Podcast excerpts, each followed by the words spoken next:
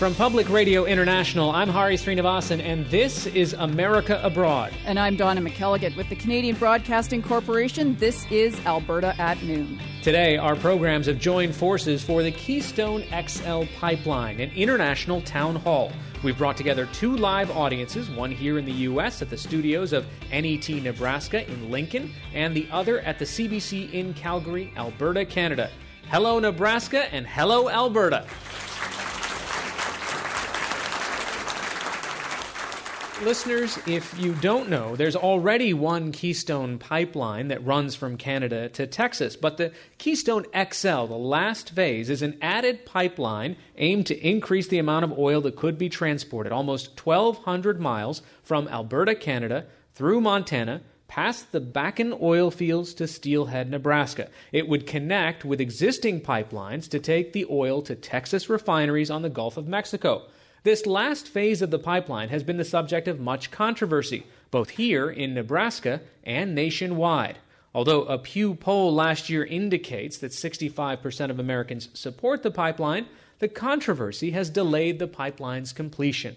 Here's President Obama speaking in June of two thousand thirteen on the subject. And our national interest will be served only if this project does not significantly exacerbate the problem of carbon pollution. The net effects of the pipeline's impact, the net effects of the pipeline's impact on our climate will be absolutely cr- critical to determining whether this project is allowed to go forward. President Obama is expected to make some sort of decision after the U S midterm elections on whether to approve the pipeline. But until then, we're going to hear from the people who live closest to it on why or why not it should be built.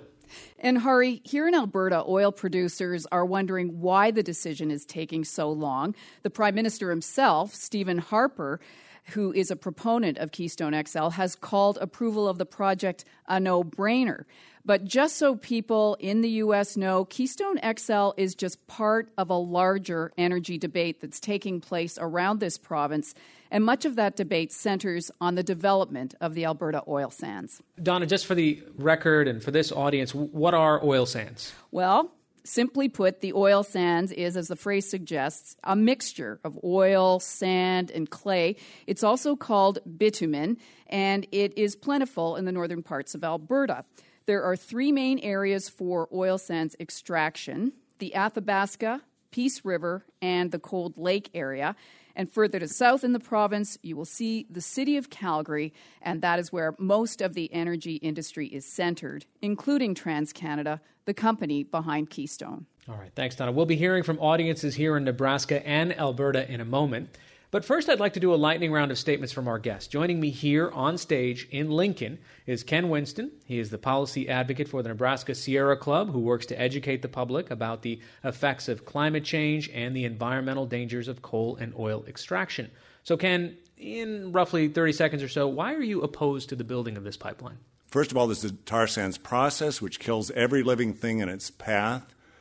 There's the impact on climate change, which President Obama talked about. It definitely will exacerbate the problem of climate change. There are threats to our aquifer.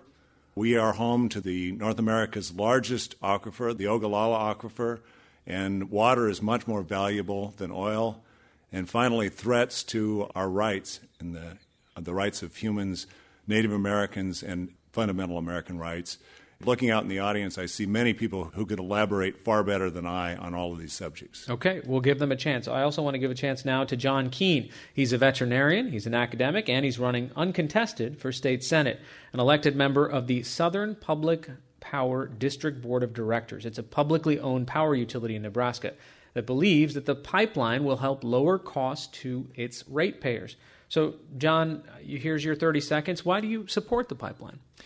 I certainly support the Keystone X L pipeline and its development for a number of reasons. We've seen an exhaustive five-year process which demonstrates that we have a well-studied, well-planned, safe infrastructure project that is shovel-ready and ready to begin within the state of Nebraska. It brings forth a number of important economic opportunities for economic development, both at the local, state, and national level. It enhances and increases our North American energy security and independence, And it also sends a, a proactive signal when we talk about some of the controversies and issues surrounding whether it's a siting issue or how we approach large-scale infrastructure projects, that Nebraska is a community which will work together ultimately as a community to do that which is in the best interest of all of its residents. All right. Thanks, John. Donna, tell us about your guests. Well, I have two guests on stage with me here, and uh, I'm going to go first to Corey Goulet, who's on my immediate left, and Corey is the president of Keystone Projects for TransCanada. Corey, we just heard from Nebraska. Tell us, from your point of view, why you think this pipeline needs to be built. The advantages are, are manifold, but the three primary advantages are Uh, the economic benefits that it brings to the regions where it runs, both in terms of jobs, but also taxes and economic stimulus. Secondly, this is a safe pipeline, and I know John mentioned that, but this pipeline has been uh, studied for six years now. There's over seventeen thousand pages of study, and we know that it has a minimal impact to the environment and won't increase uh, greenhouse gases uh, very much at all. And then finally, this pipeline is supplying energy that's needed by North America. The U S uses some fifteen million barrels a day of crude oil, and it has to import a significant amount of that. And studies indicate that up to two thousand thirty-five, they'll have to import as much as seven point five million barrels a day. Next to my guest, Corey Goulet, is Andrew Leach. And Andrew is the Enbridge Professor of Energy Policy at the University of Alberta. And just a little disclosure here, Hari, Andrew's position is partly sponsored by another pipeline company. Andrew does not receive funds directly from Enbridge. His opinions are his own and sometimes quite critical of energy policy on behalf of the government as well as the oil industry. Andrew, much has been made about the pipeline and the fact that it will carry product from the Alberta oil sands. What do you think of Keystone X L? I've been looking at Keystone X L for years now, as many of us have, and, and what's been very interesting about this pipeline is how it's forced us to think about various aspects of the energy industry that we haven't thought much about before. Probably the key one in Canada and in the U S, but particularly in Canada, is reconciling oil, oil sands development with climate change. And we saw President Obama's Georgetown speech Um, on the coverage already, or heard from it. And I think from that moment forward, that really changed the discussion. And we saw that in the debate here, going from, well, we need this pipeline to get the oil sands out of the ground, to essentially the oil sands are coming out of the ground anyway, this pipeline doesn't matter very much. The debate turned on its head. Uh, the second reason why I think this has forced us to think about how we handle energy infrastructure is we've talked about the benefits of building this pipeline largely in terms of the costs of building it, the jobs it would take to build it, the resources, the taxes, all of these things. Whereas pipelines are really about getting product efficiently to market from a seller to a buyer in a way that minimizes those costs. I've facetiously joked on a number of occasions, if we wanted to create jobs build, transporting oil, we'd move it by bucket brigade, not by pipeline. Thank you, Andrew. Hari? All right, so I'd like to bring the audiences into the conversation a little bit here too, but I need to add a note here. I'm going to be using the term oil sands, not tar sands, to be consistent with the C B C's editorial policy. So, Donna, I'd like to put a question out to your audience there in Calgary. What have the oil sands meant to the people in the province in terms of jobs or standard of living? Why don't uh, I go to Debra Yedlin, who is a columnist with the Calgary Herald and a commentator on the Canadian Broadcasting Corporation's C B C Morning Show. Debra? When you talk about the benefits that accrue to the province, first of all, Alberta is basically, because of the oil sands, is the economic engine of this country. And we've seen a huge influx in terms of the number of people that have come into uh, Alberta to, to live here and work here. The government obviously benefits from the royalties, from the tax revenues that goes to fund social programs, infrastructure, education, healthcare. Uh, and so from a standard of living perspective, Albertans have definitely benefited. Thank you, Deborah. And if you could pass the microphone to your neighbor, Andrew Nikiforik, who's a best-selling author in Canada of several books, one on the oil sands, which he calls tar sands. Andrew, what have the oil sands, or from your perspective, the tar sands, meant to people here in this province? Well, they mean a lot of different things. And I think, I mean, Deborah has focused on some of the, the economic benefits, but there have been a lot of political and social drawbacks from the kind of rapid development that we've seen in this province. Um, Peter Lougheed, many years ago, laid out five conditions for reasonable resource development. Behave like an owner, collect your fair share, save for the rainy day, add value to the resource, clean up the mess. And we have failed on all those counts. Thank you very much, Andrew. And Hari, we would like to put a question to your audience there in Nebraska. And um, it's about the number of pipelines that are already running through your state. Why is the K X L stirring up so much controversy despite the fact there are so many other pipelines? Okay. Just step up right to the mic here. Sir, go ahead and introduce yourself. Uh, Randy Thompson, Nebraska cattleman. Well, first of all, we've heard this argument over and over again, but I can guarantee you there are no other pipelines in the sandhills in Nebraska that would come anywhere close to being the magnitude of the Keystone X L. And it's full of toxic chemicals along with tar sands, and it's pumping at like thirteen hundred and some pounds of pressure, which would mean any type of a small leak could go directly into our water supply. And this has been a major, major concern for Nebraska farmers and ranchers. Brad Miller, I think you had sent a card in. Yes. I, I don't understand why it's so controversial. It should have been built already. One's already been built. There's other pipelines through this state. Not only this state, you talk about the Ogallala Aquifer. You look at a map of Texas, Oklahoma, there's already way more pipelines in those two states than okay. what you're talking here in Nebraska. So what's uh, I find, I can't believe it's so controversial. Okay. It's all right. And, sir, go ahead, step up. Yes, I'm John Hansen, and uh, I'm the president of the Nebraska Farmers Union, so I represent a lot of landowners. At the beginning of this process, TransCanada looked at the map and simply took a geographic shortcut right through the Ogallala Aquifer, right through the middle of our water supply. And so all of the data says that, in fact, that pipelines do leak. So the National Response Center data for pipeline leaks documented that eighteen thousand five hundred fifty-eight pipeline leaks were reported in the last twelve years. That's one thousand five hundred forty-six pipeline leaks per year. So when you have a pipeline leak under that kind of pressure in the middle of your water supply, it'll not be a matter of how many feet to water. It'll be a matter of how many feet underwater is, okay. in fact, the pipeline. So if it leaks, it's automatically in the water supply. Okay. So, John Keane, we've heard at least a couple of environmental concerns. How do you reassure those people that have these legitimate fears about what happens to their land if there's an accident? When it comes to the safety record of pipelines in general, we have to look at um, existing models that we have already in place and whether or not they have posed any significant threat or significant risk in their operation um, throughout their lifetime. We have a number of examples we can look to here in Nebraska, um, which transport um, oil through many of the same types of soils, many over the same Ogallala Aquifer, and have uh, represented uh, decades-old technology that has been safe and reliable for over sixty years. Uh, the Platte Pipeline going west to east across Nebraska, crosses the Ogallala Aquifer, goes south of the Platte River, and uh, has operated virtually unknown, and, and uh, most Nebraskans unaware that it's been there. It's been so safe over these years.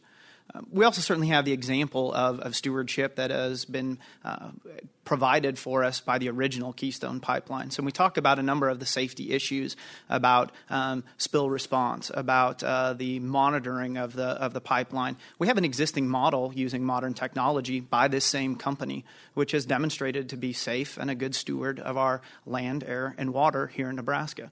Ken, as you said, there's people in the audience that express your point of view very well. So if if you have something to add? Yeah, there's actually several things I'd like to add. One is John was just talking about how safe the, the first pipeline was. Well, it leaked fourteen times in the first year of operation. One of them was a five hundred barrel leak, which is twenty-one thousand gallons. That's not a good safety record to have fourteen leaks in the first year. Okay. Donna, you've heard some of these concerns? Yes, indeed. And we have Corey Goulet, who is responsible for the Keystone X L project from TransCanada. You've you've heard people raise these concerns over and over again about pipeline leaks, ruptures, explosions. How can you possibly assure people in Nebraska that there won't be an incident or an accident with Keystone X L? Well, first of all, uh, I think, and John referred to it, Uh, the original base Keystone, which was completed in two thousand ten, has safely transported six hundred ten million barrels of crude oil. The fourteen leaks that uh, Ken mentioned uh, were in the first year of operation, but they weren't the pipeline itself. They were at our pump stations. And we have facilities to collect that oil and make sure that it doesn't get off the property. And that was cleaned up very quickly. In fact, only one leak was four hundred barrels. The second largest leak was fifteen barrels, and everything else was a very small leak. And those occurred out of seals, out of valves, out of out of equipment at the pump station. So the pipe itself has not leaked uh, in any of these cases. Pipelines in general, I think it's been discussed already, are the safest way of transporting hydrocarbons. And in the U S, uh, the, the record of pipelines is very good, and the number of incidents has been reduced by a quarter of what it was ten years ago. In Canada, the improvement is some sixty percent. In addition to that, we have agreed to fifty-nine special conditions, and those are contained in the final supplemental environmental impact statement. Conditions that involve the construction of the facility, the materials that are used in, uh, for the pipeline, as well as the operation and maintenance uh, over the long term of the service of the facilities. And those will make this the safest pipeline in America. They add a level of redundancy much above what is normal in the industry. Thank you. Hari? I want to ask a question to uh, a member of the audience in Calgary, uh, Ed Whittingham. He's with the Energy and Environment Research Group, the, the Pembina Institute. Uh, uh, you've been listening to this conversation. Your thoughts? Great. Thanks, Hari. I think when you look at this pipeline and you look at the barrels per day that it will facilitate in terms of production and what that means in terms of an issue that my institute works closely on, and that's the implications in greenhouse gas emissions. You have to put it in a little bit of historical context and in pace and scale context to understand why the concern. And when I think to the mid nineties, here in this province in Alberta, we had an oil sands task force that set a production goal out of the oil sands of a million barrels per day by twenty twenty. Well, we achieved that in two thousand four, sixteen years ahead of schedule. And I think one of the issues is our environmental management systems have been playing catch-up ever since. So that's where we've come from. And currently, we're at about two and a half million barrels of production a day. When you build out, it'll take you up to three million. But the industry is looking to double or triple that, that uh, rate of production. So whether it's a doubling or tripling of production, it's hard to imagine we're not going to have a commensurate increase in environmental impact, in spite of the best efforts of this, this science lab that we have going in the oil sands right now. And that is taking us in the opposite direction of what Canada and the United States have both committed to internationally in terms of a climate change reduction target. So it's hard to square up. You increase that production, where are those emissions decreases going to come from to allow for that while achieving our target? And right now the math simply does not add up. All right. Thanks very much, Ed Whittingham from the Pembina Institute. Hari. Okay, we've got a, a question from an audience member. Um, Barb Thompson says, my husband and I live in rural Nebraska and are dependent on well water in our home. What will TransCanada do when their pipeline bursts and fouls the homeowners, ranchers, and farmers? Um, not specific to her home, but I think other people might have that same question. Corey Goulet of TransCanada. Well, well, obviously, prevention is the, is the first thing that we do, and, and I talked a little bit about how you prevent uh, leaks from happening in the first place. But as important, when you do have an incident, you make sure you manage it very quickly. You shut down the pipeline. We have thousands of sensors on the on the pipeline that pick up temperature and pressure and flow rate signals every five seconds, and through satellites send that to a, a control center. And as soon as we detect a problem, we shut it down. And that allows us to minimize the impact of any potential incident. If there is an incident, then you deal with it. It's our responsibility to clean it up. It's our responsibility to make sure that the problem is addressed. All right. Thank you very much. And Hari, back to you folks in Nebraska. We've uh, got a few comments on Twitter. I'll just read uh, the first one that comes to me here. It says, uh, Marsha White um, is... writing, the chance of polluting the Ogallala Aquifer is too great. There's no way to clean it up once the pipeline leaks. I think that was in response. Um, we're going to take a short break. We'll be right back. Welcome back to the Keystone X L Pipeline, an international town hall. I'm joined by a live audience here in Lincoln, Nebraska, one in Calgary, Alberta, Canada, and our host there, Donna McElligott of the C B C's Alberta at Noon. Hello, everyone. Hello. This conversation about the Keystone X L Pipeline on the subject of economic costs and benefits. In the third part of this program, we'll talk a little bit more about energy security and independence. Donna? Thanks, Hari. And a lot of people are wondering what the real numbers might be about job creation from this pipeline. And some people here would like to hear from people in the Nebraska audience about what is your estimate in terms of jobs created by the Keystone X L pipeline.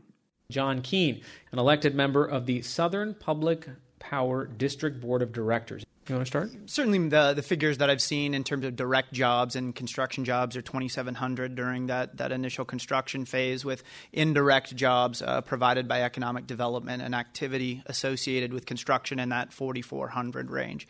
That said, I do tend to agree that the real crux of this is not necessarily as a jobs project, but one that certainly promotes a greater degree of economic development for Nebraska, certainly, as opposed to merely just the jobs component. Are there members of local unions in the audience here in Nebraska that would have an opinion on it? Go ahead. My name is John Bourne. I'm uh, based in Omaha, Nebraska. I work for the I B W. I'm uh, out of the construction department in Washington, D C Uh, this is a critical project for us. Uh, a good amount of work comes out of something like this. Uh, not only this, but the ancillary work. TransCanada has done a really good job, even with the first line that they built through. Uh, they've already gone back and redone safety stuff and, and all that, and it provides more jobs. So this is not the Suez Canal. This is not going to change the world by any shape. But I'll tell you what, it's very, very good for construction workers. Okay. I'd like to respond to what John Keane said, which is the numbers that you used are significantly higher than the numbers that the State Department came up with in their findings about the number of jobs that would be created. And my recollection is that, that the numbers were uh, around one thousand temporary jobs. And actually, there was an article in the Omaha World Herald when the first pipeline was being built, and at that time, TransCanada said that it would be between eight hundred and nine hundred jobs. And I understand any job is an important job if it's your job. And if you're like John trying to find jobs for other people, then I, I respect that, and I'm not going to decry that in any way. But as I said earlier, there's more jobs that we can get through energy that will benefit us in the long run, that will benefit the planet in the long run. And I've never heard of wind, a wind spill damaging the aquifer. Uh, Donna, we, go ahead. Y- yes, thanks, uh, Hari. We have a couple of panelists who want to weigh in on this because uh, the jobs issue is viewed Uh, from a different perspective in this part of the province. Andrew Leach, how would you address this? I don't know if it's different in this part of the province or different if you're an economics professor, but generally speaking, uh, as economists, we're concerned about a couple things. One is productivity. And so selling a project on the basis of using more resources to create the same thing is simply backwards from what we should want. From an infrastructure perspective, we'd love to be able to snap our fingers and have a piece of infrastructure there tomorrow, whether it's a wind farm or a pipeline. The fact that we have to devote resources, be they capital or labor resources, to it means we can have fewer of them for every dollar we spend. And so to sell a project based on the costs of building it just seems completely backwards. Uh, Corey Goulet, can you speak to how many jobs you believe the construction of the Keystone X L will create in Nebraska? Sure, I, I can. And, you know, there's going to be three spreads uh, with probably about one thousand people per spread, and some five pump stations in, the, in Nebraska. About one hundred people work on each pump station. So if you do the quick math, you get up to the numbers, and I haven't even started to talk about engineers and quality folks and safety folks and those type of people who are involved. You get up to the numbers that we're talking about, over three thousand jobs uh, right in the state of Nebraska alone. Overall, this project's going to have nine thousand jobs in the U S and about twenty-two hundred jobs in Canada. Direct jobs, construction jobs. And the uh, the final supplemental environmental impact statement indicated that if you include indirect jobs as well, this will create some forty-two thousand jobs. As important, though, is the three point four billion dollars of gross domestic product that it'll add to the U S. And beyond that, the property taxes that will be paid are very important to the counties where this project uh, runs. In Nebraska alone, there'll be over twenty million dollars a year in property taxes paid in the counties there. And in the U S as a whole, there's some twenty-seven counties that we run through, and seventeen of those will have their property tax revenues increased by more than ten percent. And some of those will actually double. It's that significant for those counties. So it's more than just jobs. It's the economic stimulus that it brings, but it does so efficiently. It is the most efficient way of transporting liquid hydrocarbons. So you get the double benefit of adding to the economy, but using the most efficient technology to move the energy that's required. Thank you. I want to ask a, a, a question to the Canadian audience. You know, we heard actually a couple of different people here talk about how possibly jobs could impact them, how the cost of power could go down. So the, to the audience in Calgary, um, do you have examples of sort of how your life has changed for you economically after the pipelines in your area have, have come to be? Anybody in the audience in Canada? Yes, we have a guest here. My name is Mary Knuckleby, and I'm a retired English teacher, so I don't work in the fossil fuel industry. And what oil and gas in Alberta has meant to me in my lifetime is that this is one of the most expensive cities to live in in North America. There is a lot of money here for some of the people. And people forget that the Canadian G D P, oil and gas, makes up about two percent of it. But in Alberta, if you're in the oil and gas industry, you make a pretty penny.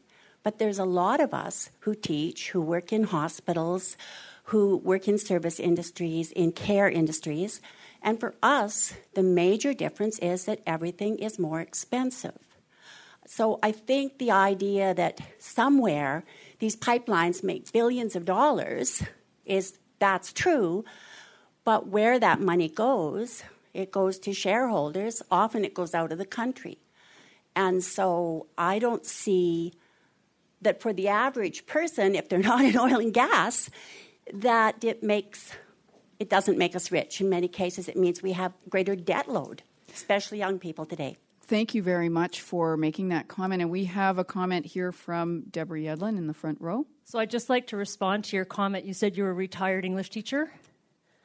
And um, your pension fund is invested in the energy sector, which makes up thirty-five percent of the Toronto Stock Exchange and has been a very important part of your retirement fund. So that's how you do benefit from the energy sector. And from a pipeline perspective, I think it's hard to say that we as Albertans benefit directly. We do benefit from the fact that our what's produced here is priced on a closer to what is fair value.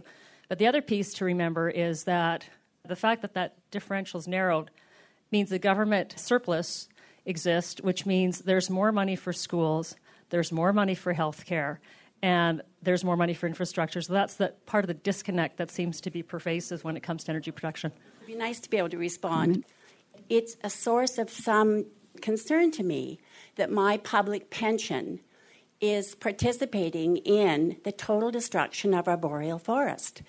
The woodland caribou is within a generation of going extinct. Our oil and gas experts blame it on the wolves, but it's actually little islands of extinction that they create between their clear cuts. All right. Thank so, you very much. And, and and we will get to that part of the discussion in just a moment, but we're talking about how... because our pension funds are invested in oil and gas, help us to get a more diversified economy so that everybody can benefit from a sustainable lifestyle. Okay, thank you very much uh, for addressing that point. And Ed Whittingham of the Pembina Institute, how would you respond? Uh, I think without question, sitting here in Calgary, we've all benefited from the oil and gas economy tremendously, not least of which are the wonderful schools and hospitals we have. But to get to Andrew's earlier point, we have this benefit of the debate around pipelines, an inflection point to think of where we want to go. To use a Canadianism, we don't want to skate to where the puck is, we want to skate to where the puck is going. And for our Nebraska friends, maybe you can think of a football analogy, you know, go to where the football's going. We had a commission of some of the top C E Os, ex-political leaders, and brightest economists in the world release a report that looked at, can we grow our economies in a way that is healthy and sustainable while moving toward this low-carbon economy that we need to go to for a whole bunch of reasons, not least of which are environmental reasons. And the Commission found not only can we do that, But moreover, we can actually have higher rates of growth, healthy, sustained economic growth through going in a low-carbon direction than being dependent on the fossil fuel economy. Thank you very much. Uh, that's Ed Whittingham from the Pembina Institute. Hari? Uh, Ken, I want to turn uh, the conversation slightly. I mean, are there any circumstances under which you would support the building of a new energy infrastructure? I mean, it seems that oil and gas, or oil and natural gas, aren't going away anytime soon. Well, I think, first of all, we need to start thinking about ways of getting away from oil infrastructure, because I think it's, as Albert Einstein said, you cannot simultaneously prepare for war and, and seek peace. And we cannot combat the issues of climate change while we're building more infrastructure for supporting fossil fuels. So, so um, th- it's possible that, that there would be a situation where we could say, okay, this does make sense. But at the present time, we need to be thinking, rather than thinking about, okay, how are we going to create this project? And, and I really appreciated the woman, the teacher from Canada, who got up and, and spoke about the devastation that's occurring, because nobody's talking about that. I mean, we're talking about total destruction. We're talking about something that's filled with life and killing every little living thing. And nobody's talking about that. And we ought to be talking about it, that. We ought to be thinking about that. Um, that, that that is not uh, an appropriate way of getting energy. And when there are ways of getting energy that have minimal environmental impacts, that's what we need to be doing. And as the gentleman from the Pembina Institute pointed out, we can have a better economy with cleaner energy. Respectfully, I will say that I think, unfortunately, this debate has created a, a false dichotomy and the choice between you're either pro-hydrocarbons and pro-fossil fuels or you're pro-renewables. And I think that's that's a false decision and a false choice that we're presenting to our consumers. Um, globally, we are still going to be a hydrocarbon-dependent economy globally. They're not going away at any time in the near future. Development of this project in no way precludes the development of renewable resources. Okay. Donna? Hari, we have uh, Andrew Nikiforuk here who will address something that came up just a couple of moments ago about the degradation and the devastation that many people fear uh, are taking place because of the oil sands development and the shipping of bitumen through a pipeline. Andrew, can you uh, respond to that? Sure. Yeah, the, the tar sands is an earth-destroying uh, project, no doubt about it. It doesn't kill everything in its path, but it is about digging up the boreal forest. It is about creating massive tailing ponds that are among the world's largest dams. It is about uh, increasing C O two emissions. Uh, it, and it is a signature of, of how difficult and extreme hydrocarbons have become. This is not your grandmother's oil. This is not light oil from East Texas. This is stuff you actually have to dilute with light crude or condensate in order to get it to move through a pipeline. This is a junk crude. It's among the costliest, the most high capital, high risk, high carbon, high water impact fossil fuel on the planet. And to top it off, it's delivering fewer and fewer energy returns to boot. Um, Hari, we have uh, a comment here from Greg Stringham from the Canadian Association of Petroleum Producers to respond to uh, what was just said. Sure, and I respect Andrew's opinion on this, but you've got to take a look at really what's going on with the oil industry as we move forward. We are looking at this being a very, very large resource, and I agree what he says with the development of it. It is higher cost than it is in some other places, but the oil that comes out of this, let's be very fair, is very similar to what's coming out of Bakersfield in California, what's coming out of Venezuela and other places as well. And so we're not trying to push this onto the economy. We're saying that the market can make that decision, and renewables are a big part of that shift. The energy industry gets that. It's all in competition for the development of the, the oil and gas and renewables and hydro and nuclear that the world is looking for. So we're not pushing this on here. I, a, a phrase that I often use in development of this is, you know, Canadians and Americans will decide how much oil they want to use, and we just want to be able to supply that in the best way possible. Thank you. Hari? Corey, we kind of had a, a question really for you. When you hear these um, bigger picture concerns about transitioning away from fossil fuels, what does your company think about this? What's the plan going forward? Well, we understand that we have to move to a less carbon-intensive future. We've spent over five billion dollars ourselves investing in wind farms and solar projects and hydro facilities, uh, in nuclear emissionless energy sources. Uh, and we understand that we're going to move uh, that way over time. And I think that we have to let the technology evolve to the point where it's practical to do so. When we come back, whether or not the K X L pipeline gives the United States more energy security and independence. I'm Hari Sreenivasan, and you're listening to the Keystone X L Pipeline, an international town hall from America Abroad and the C B C in Alberta, Canada. Welcome back to the Keystone X L Pipeline, an international town hall. I'm joined by a live audience here in Lincoln, Nebraska, one in Calgary, Canada, and our co-host there, Donna McElligott of the Canadian Broadcasting Corporation and the radio program Alberta at Noon. Hello, everyone. So let's let's start really talking a little bit about energy independence here. And I also want to raise an issue that is near and dear to the folks here in Nebraska, and that is a legal dispute that's going on in this state that's now being reviewed by the state Supreme Court. As I understand it, the lawsuit filed by Nebraska landowners challenges Governor Dave Heineman's authority in approving the pipeline route in January, saying that it is the Public Service Commission that regulates pipeline routes, not the governor. We've got a comment. Go ahead and identify yourself. Go ahead. John Hanson. I'm the president of Nebraska Farmers Union, and we actually represent a substantial number of landowners on this path. And so this lawsuit is about the proper use of eminent domain. There is no other power more powerful that the government has, unless it's either incarceration or the taking of life, than it is the taking of private property without due cause and proper process. And so from the very beginning, we have fought TransCanada's dollars as we have tried to develop a fair and balanced uh, approach in the state. They have spent hundreds of thousands of dollars impacting our process, telling us uh, what we can and can't do. But at the end of the day, for landowners, the reason that landowners are not trusting of TransCanada, and it is a trust question, is that they have simply looked them in the eye, sat down at their kitchen table and lied to them over and over again about simple, easy things that are easy to be able to tell. When widows call me up crying and say, I had to sign because the TransCanada land agents who represent TransCanada and how they operate in our state uh, told her that if she didn't sign the easement and they used eminent domain, she would get nothing.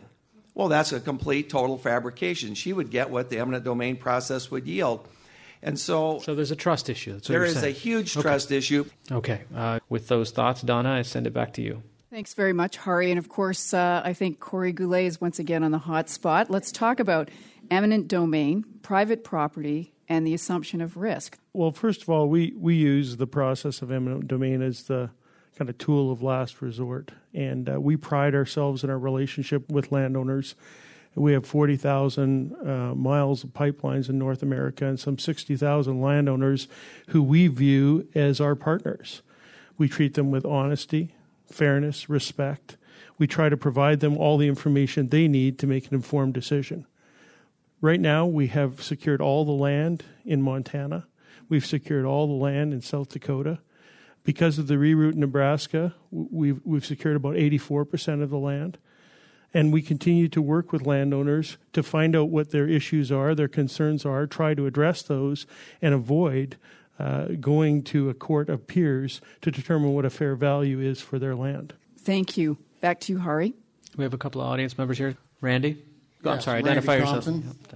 If that is true, then why did your company threaten my ninety-two-year-old mother back in two thousand ten with the use of eminent domain? She received a letter from your company that gave her thirty days to accept your offer, or it said, we will immediately take you to eminent domain court. Now, that's been four years ago. You do not have a permit now. You did not have one then. So you tell me, explain yourself, please, sir. Okay. Without getting into literally the letter written to your mother, which is not a great use of our time, I completely hear what Actually, you're I think it is a very important. It, Sir? The way that people are treated. That's that's totally fine. No, no, no. I, I'm not. Dis- I'm just saying that we can't necessarily litigate your specific case. But in the abstract, what you're talking about is that there is, you and others have said that You've had a problem with how it's come across. You've had a problem with the trust. That, I think, is a better use of having him explain it. But getting back into the weeds of the specific letter, that might not work for the rest of the country. But I don't necessarily... And I think the rest of the country needs to hear people like Randy Thompson. That's how they'll understand it. I do know from personal experience in, involved with, you know, siting and, and issues of utilizing, uh, whether it's a, a easement acquisition process for things such as, as substations. You know, even when we're talking about locally elected public power boards, talking to neighbors and our ratepayers and consumers when we want to build a transmission line or or site a substation, those discussions always become tense. This is this is property. This is something that we've invested our lives in. And so I think that, that a respect for the eminent domain process, but also a clear understanding of what it means in the bigger picture is certainly um, what is called for. Okay, I would Donna. like to comment about the eminent domain process. We're talking about a private company exercising eminent domain for private profit. Generally, when eminent domain is used, it's for public good. It's for when you want to build a road, or as Mister Keane indicated, if, if you have a public power district that wants to build a transmission line, because that benefits everybody, as opposed to something where it's going to benefit some shareholders in Canada as opposed to people in Nebraska. Okay. So we did we, we did have a goal of talking a little bit about energy independence in this segment. So let's see if Canada can start talking about that. Donna? All right. Thank you, Hari. And Andrew Leach, is there a time from your perspective that the U S will not be dependent on oil that comes from Canada? Yes, the U S is probably heading towards very near to or surpassing independence on the petroleum products and, and liquids front, but not on heavy oil. So even though you may have some exports of either light crudes or refined products, you're still going to see a U S economy into any projection I've seen, which is importing heavy crudes. So if you're talking about a heavy crude market, whether it comes from Canada or it comes from somewhere else is really the question at hand. We would like to go to Greg Stringham from the Canadian Association of Petroleum Producers. Greg Stringham, go ahead. As we take a look at this, I mean, the oil producers that we have in Canada are looking for their markets, and the United States has been one of the best and biggest markets for us to be able to sell our oil into. As long as the U S is still importing oil, which it still is to the tune of seven or eight million barrels a day, all we're looking to do is displace those imports from other areas and do it in a way that is in a sustainable and a safe way, as you've heard today. So really, when that oil gets sold down into those refineries, it would be displacing oil that has been coming historically from places like Venezuela that had very similar quality oil that was coming into those heavy oil refineries. Greg Stringham, thank you, from Cap'n. And um, part of the whole equation, of course, are First Nations in Alberta. And getting the oil out, whatever you call it, or the bitumen, uh, requires having several First Nations on board with that. And some have argued that their rights have not been honored the way they would like. Let's just listen in now to a comment from a gentleman who represents First Nations here. Well, I think that it's a relationship that uh, historically has been, you know, extremely one-sided and exploitive uh, on the side of the oil sands sector or the energy sector, rather, working in partnership with a government that didn't have any respect for our fundamental rights. Okay, that's Clayton Thomas Mueller, and he is speaking on behalf of First Nations here, who have big concerns about the way the oil is being developed and their rights in the whole process. Hari? Yep, we've got a comment from the audience here as well. Go ahead and identify yourself. Yeah, uh, hello, my name is Aldo Seoane. As a representative of the Rosebud Sioux Tribe in Yocheti Shakowin, the Great Sioux Nation in South Dakota, and along with working with our Ponca and Omaha relatives, we have not at any point of this had proper consultation. And we took that to the State Department, Department of Interior. According to the eighteen fifty-one Fort Laramie Treaty and eighteen sixty-eight Fort Laramie Treaties, all those mineral rights in South Dakota belong to the Great Sioux Nation. And we haven't been properly consulted. Um, we're out there fighting for our lives. This isn't just about tar sands. Okay, we keep hearing about crude oil. This is tar sands and the, and the detriment that it can have on our environment and our families and communities. We're looking at the poisoning of our water, we look at the taking of land, and we look at the culturally and historical areas of significance that there are laws to protect that TransCanada has not gone through the proper policies and procedures okay. that have been set by the federal government. Thank you. So I just want to I want to try to close out the program, maybe looking a bit forward here. And I just want to ask our guests here a relatively simple question. What if the K X L pipeline is not built? What would that mean for you? Very briefly, uh, let's start with you, John. I think in terms of the consequences of a failure to build Keystone X L, there are a number of implications that has on, on how we shift uh, transportation of crude oil coming from the Bakken and ultimately um, transporting that oil from tar sands development and uh, the concomitant effects that will have on uh, how we access grain markets and commodity markets via rail. I think we have greater public policy issues in looking at, uh, particularly here in Nebraska, what kind of an image we present to industry, to investors who are looking to site major projects in our state for economic development. And I think it has consequences on ultimately how we address uh, economic development and infrastructure at the local level. How do we go about these processes, and what does this delay say about our ability to really engage in the kind of economic development that we need to do going forward in the coming years? Ken? Well, I'd like to point out that Nebraska has one of the lowest unemployment rates in the country, around four percent, and we've managed to do it without having this huge project.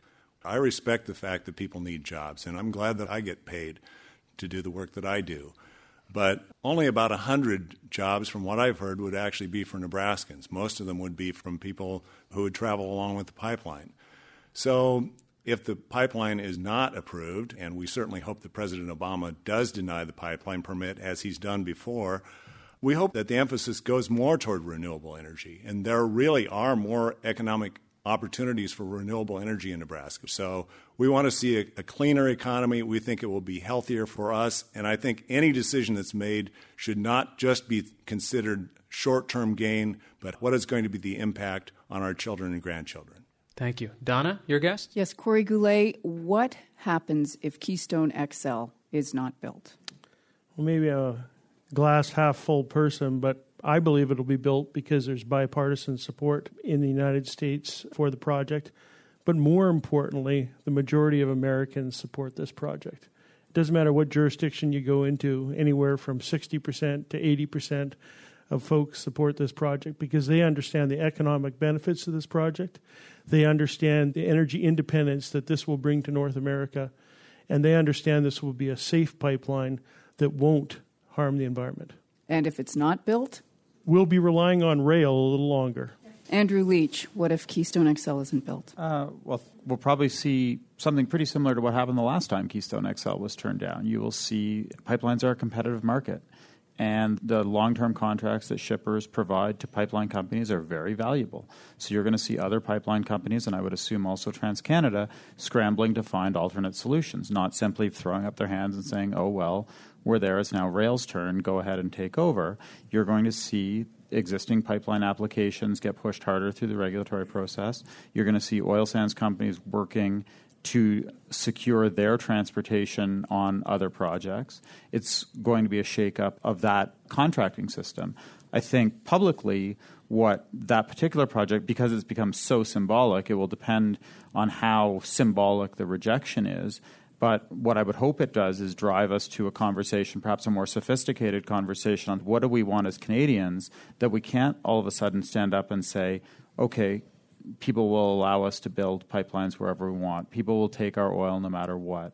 There will be a pipeline wherever we want it to go without objection from First Nations as long as we provide enough jobs. And suddenly to see that maybe all of these things are not as true as we thought they were and start to reevaluate some of that, uh, I'd use the term responsible resource development. I think it's the right term, but again, coming to a ground on a definition for that. Thank you. Hari?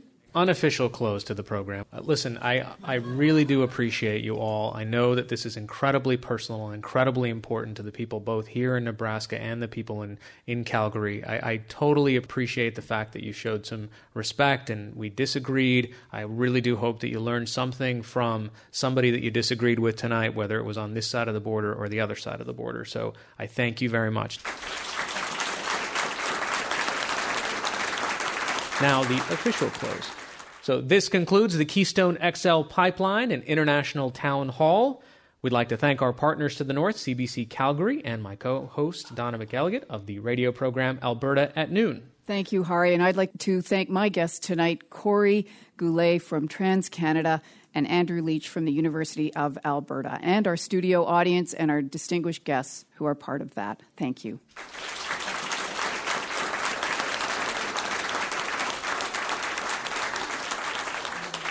Thanks, Donna. And I'd like to thank our guests here in Lincoln, Ken Winston from Nebraska's Sierra Club, John Keane from Nebraska's Public Power District, and our studio audience. The executive producer of this hour is Martha Little. Rob Sachs is the producer. We thank our co-host, the C B C in Calgary, Alberta. Bernard Graham is the executive producer there. We'd like to acknowledge Dave Cochran's technical team for their terrific support. Thanks to N E T Nebraska for the technical support and the use of their studios. Thanks to Kim Machia for her public relations work in Nebraska. Also thanks to Fora T V for providing live web streaming of this program. You can hear past programs by subscribing to our podcast on iTunes, finding us on the TuneIn or Public Radio International or America Abroad apps, or by visiting our website, america abroad dot org. I'm Hari Sreenivasan, and this is America Abroad from Public Radio International. Thank you.